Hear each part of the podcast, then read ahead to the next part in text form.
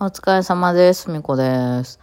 はい。今ね、動画編集をね、ずっと、まあ、YouTube に出すようなやつをやっとったんですけど、あの、私、普段使ってる、その、音のソフトって、Logic Pro ってやつなんですけど、あれですね、Mac に初めからついてる、ガレージバンドっていう無料でね、さ初めから入ってる、えー、ソフトの上位版かな。まあ、同じような、もうちょっと、あの、いろいろできる、もっといろいろできるよっていうやつですね。うん、何本ぐらいだったかな ?に 万ぐらい、にまん何本とか払ったような気もするな。まあ、うちら仕事やからね。うん、それぐらいあっても別に何も問題ないんですけど、それ、それ払うよって感じなんですけどね。あの、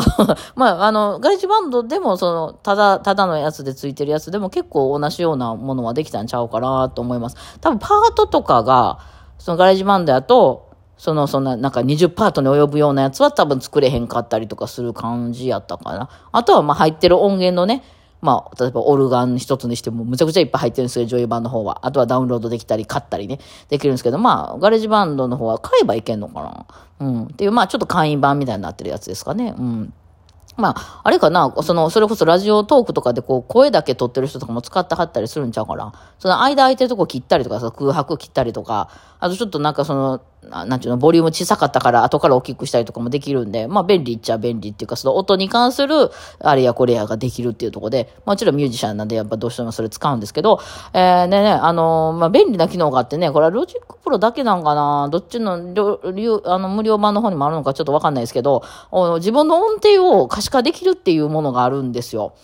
あの、まあ、歌なんかもそうやし、バイオリンなんかもそうですけど、音程がね、その、ここをしたらどうみたいなのが、バイオリンってないんですよ。なので、その、とにかく音程が大変な楽器なんですよね、音程がね。えー、何が大変かってさ、そのどこまで合わせたらいいか分かってりゃ合わせれるやんか。その、例えばそう、ピアノで、ドはここですって言ったら押し間違えへんようにそこを押しましょうってできるけど、バイオリンの場合は、その出した音が実際合ってんのかっていうのが、ちょっとその、訓練しないと分かんないってやつなんですよ。そう、なんかこの、自分でここやと思っても、その専門家の人に聞いてもらったら、いや、低いですとかって言われるっていう、その耳が、その、鍛えないといけないっていう、その、例えば、なんか、その中国語の発音とかでもさ、なんか、こんな感じかなと思ってこっち言っても、いや、全然違うって言われたりするじゃんとかって、ほら、やってないとわかんないじゃないですか。で、それどんどんどんどん訓練してるうちに、はいはいはいって、こう、聞き分けられるようになってくるってやつ。うん、その音楽もそれがあって、その音程を取るっていうのは、あんまり普段こう、あの、何、無意識にこう、音楽でもやってない人はやることないのでね。音程を取るっていうね、あの、ちょ、あそこの横断歩道の通り合わせのとか、ちょっと何ヘルツか低いですか思わないでしょ、別にみんな。だからそれは、あの、音楽家の人がやってるんですけど、なんか不思議なことに、それがずれてると、すごい下手に聞こえるんですよ。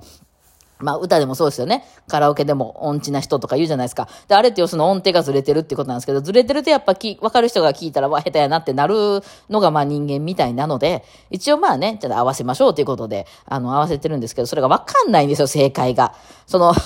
なんかそのね、もうちょっとわかりやすかったらいいんやけど、あの、先生は狂ってるって言うけど、えー、狂ってんねや、みたいな先生細かいな、みたいな。ほんまほんまに狂ってるみたいなね。先生ってやたらこう注意してくるけど、まああれは先生わかってるからなんですけどね。うんで、それで、それを、あの、その、ロジックプロっていうのは視覚化できるんですよね。あなた、あの、音程こうですよ、みたいな、こう、なんか、真ん中の線がこう、こう分析みたいにするとね、真ん中の線が、あの、た合ってると。まあ、だからそれは、あの、平均率になる、ちょっと難しい話しますけど、平均率になるんで、あの、その、ほんまにクラシックのこととか分かってる人は、そんなやらなくていいですよ。それ自分で分かるんで。だけど、その、先生が言われてる意味も分からんし、私はどう弾いてんのに先生低いって言うみたいな、いうレベルの人やったら、それ見たら、明らか低いとか高いとか出てくるので、あ半音以上ずれてたらちょっと話ややこしいかもしれんけど。うん。なので、あの、チューナー見ながら弾いても、例えばリズムもそうやね。テンポもそうやね。あの、あなんていうのかな、あの、メトロノームってあれなんですか、カチカチいうやつ。あれの、とか見ながら弾いて、メトロノーム直して練習してるんですけど、って言って、メトロノーム直して練習してる様子を動画で撮ってもらったのを後から見たら全然合ってないね。うん。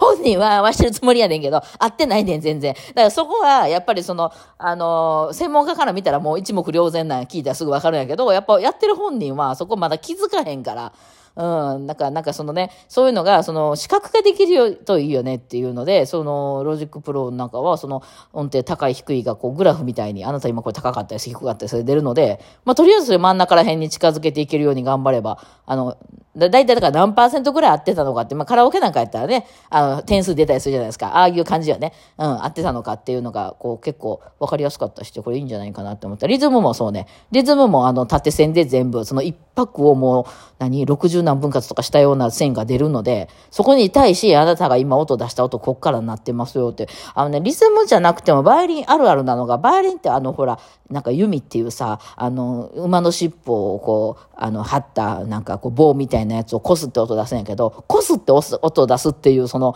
仕組みの手前ちょっと音出るのが遅いんよ。よくバイオリンの音を真似したりするときにふわんふわんっていう音をわざとギターの人なんかがバイオリンの音とか言って出したりするんですけど、あれは下手やねんけどな、バイオリンでならパシッと頭から出せやと思うんですけど、そのなんていうんですかね、そのせーのパーンって出にくいのよ、そのバイオリンってせーのふわーって出やすいんだね。なんでかっていうとこすって音出すから、こすり始めってまだそのなんていうの、そのこすってしばらくすると音鳴ってくるんだね。だけど一番初めからパシッと音出すの結構難しいのこれ、あのやっぱりねこすって音出すっていうものの性質上で、そういうのもそのそれあの波形としてパッと出るので、そのどんだけ自分がずれてたかとか、そのちょっとずつ遅いとかねいうのが、ま、見てわかるので、あれすごい便利ちゃうかなと思うんですけどね。まあそういうのをあれかな、見ようと思うような人はもう合ってるっていう説はあるけど、まあね、あの結構見てこう分かりやすいんちゃうかなと思ったりはするんですけどね。まあそれはそんな話を今思ってたんですけど、まあそれはさておきね。あのー、そう、ちょっと一個前のその国語力が今の若い人はなくなってるみたいな、何、あの、読む、行間を読む力みたいな話。で、そっからの、私がなんかその本を買ってね、その人の書いてた本を買っていろいろ読んでみたら、まあ私はあんまりそういう、あのー、文系の人じゃないから、ちょっと言うてることはわからん節もあって、私も多分全然読めてへん口なんやろうなと思って、いやだってさ、なんかその、あの、国語力がない子とかがそのままあんまりこう改善もせず大人になってしまった場合、例えばそういう就職の面接とかで、えー、どうしてうちをに来られたんですかみたいなことを聞かれた時に電車で来ましたとか言って答えちゃうみたいなのを、これが嘆かわしいとか言ってたけど、めっちゃ普通に言いそうやわ私と思ってそっか、やっぱりそういう国語力がある人からしたら嘆かわしい話なんかみたいな、ごめんなみたいな話ですけど、私はね、いやそれを読んでた時に、そう音楽もそういうのあるよなと思って、そのなんていうの、その音楽のその分野のジャンルの中からしたら共有されてる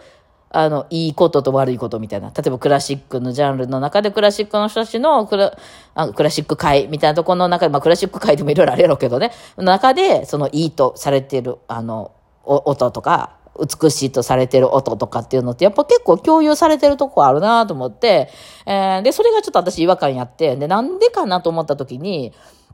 まあその国語の本でも書いてあったんですけど、やっぱそのちっちゃい時にそのお母さんとかといっぱい喋ったり、絵本読んでもらったりとか、あの、まあ同じビデオとか見てたとしても、あ、これはこういうことやねんね、みたいなことをこのお母さんとかが横から言ってくれた人は別にお母さんじゃなくてもいいんやけど、ピーポーピーポー来てますね。あの人は、あの、やっぱりそういう、あ、いろんな、例えば愛するっていう言葉一つにとっても、やっぱそれはちっちゃい子同士が愛するって使うときと、にじゅう代の愛するとはちじゅう代の愛するは違うし、あとはその愛する言うても猫を愛するとか推しを愛すとかいうのはまた話変わってくるじゃないですか。だからそういういろんな一つの言葉でもいろんな意味があるよっていうのを、そういう大人とかとこう会話していく、親とかと会話していくことで覚えるので、そこでなんで来たんですかって言われた時に電車ですって言わなくなるみたいな、まあ、話があって、あ、なるほど、ちっちゃい頃の影響みたいなのは結構やっぱその音楽とかも大きいんかなって、ちょっと勝手に一緒に置き換えましたけど思っててね。で、私、まあ母親はすごいクラシック好きで、もう家の中でもエフエム とかでずっと音楽聴いてて、あのもう、そのなんか音、あの、演奏会、オーケストラの演奏会とかもむっちゃ連れて行ってくれて、もうクラシック大好きな人やったんですけど、で、まあ専業主婦やったから、どっちかというと私はもう母親ともうずっと一人っ子やし、私、もうずっと一緒にいたみたいな感じやって、もうその影響としては一番大きい人なんですけど、それを超えてきたのが父親のポップス好きやったよね。父親やからさ、ほんでしかも昭和の人やからさ、まあ夜はそんな遅くはなかったけど、その夜中まで働いてるってことはなかったけど、まあ平日の夜なんていうのは子供はもうね、先に寝てたりとかするぐらい、まあ晩ご飯とか一緒に食べてたかな。そんな喋ることもないしね、男、あの男親やしね。うん。やったんですけど、まあその、なんか平日の、まあ、夜とか土日とかにもう延々とポップス聴いてはったよね、あの人の中で。アイドルの曲とか昭和の、だからもうその聖子ちゃんとか中森明菜さんとかああいうのとこから始まって、荻野目洋子ちゃんなんかも聴いてはったし、あとはもうずっとずっとそのまま行って、あのモーニング娘。なんかもめっちゃ聴いてはったよ。モーニング娘。ちゃんと覚えてたもん、名前私でも覚えてへんかったのに。でそう, でそういうのを全部ビデオに撮ってて、そう今でこそビデオじゃん、今でもいっぱい家あるけど、ビデオデッキねね、なんかよんだいとかあって、全部動いて、全部録画してんの。で、その エムティーブイ とかね、その海外のやつももちろん撮ってて、で、それを言うなら一番初めは、その、私がね、バイオリン練習してた部屋ってね、なんか今みたいな、あの、な, なんていう、お客さんが来たらそこに呼ぶみたいな部屋やったんで、練習してたんですけど、で、そこにこう、でっかい本棚があって、まあそこにね、あの、世界の文学全集みたいなのがバーって入ってたりしてたんですけど、そこにね、そのレコードが置いてあったんですよ。うん。レコード時代なんですよ、私まだ実はね。あの、で、で、レコードで、まあクラシックのレコードなんかもそこで聴くことができたんですけど、まあ途中からね、シーディー になったんですけど、そこにね、アバの シーディー がね、めっちゃ置いてあったのね、私の原点はアバですよ。だから、えーえーとえーと、ビートルズもにまいぐらいあったかな、うん、いちまいかな。ビートルズ少なかったよね。ベストみたいなのが 1, 1枚だけで、あとあのアバはあのめっちゃあった、うん、でそのアバにもう引っ張られて、私がめっちゃいいやん、これめっちゃ楽しいんや思って、アバめっちゃ聴いてたのね。そで、そうで、えー、そっからのその エムティーブイ とかを、まあ親が、まああんまりアイドルのねやつはちょっと音程狂ってんなっていうのが気になった。私あんまりそういうの好きやなかったんやけど、その エムティーブイ とかなんかでマイケル・ジャクソンとかね、あの、えー、ね、シンディ・ローパーとかね、ああいうのがうわーかっこええな思って、えー、たどり着いたエアロスミスですよ。エアロスミスは別に父は好きじゃなかったけど、その エムティーブイ を見てるね、あの流れで見て神ってなりましたよね。そこでそこでもうありがとうございました、いただきますみたいな感じになりましたよね。まああそこから大きかったんですけど、やっぱりだから原点はアバですね、私ね。うん、だから多分ジンギスカンとかいうの好きなんやろうな。うん、それはありますね。うん、だから私の基準はアバなので、やっぱクラシックの人と馴染みませんよね。もうリズム第一やもんね、テンポね。うん、いや、それを、だい、やっぱちっちゃい頃の影響って大事なんやね。あんだけ母親頑張ってクラシック聴かしてたのにね、それを超えてきたもんね、ポップスが。やっぱり自分の好きな方行くもんね、ほんで子供もね。そう、いや、そういうのありますよね。うん、っていうのをね、直後の本を読みながら、私のルーツはどこやねんともね、えー、思ってました。はい、そんな話でした。今日はお疲れ様でした。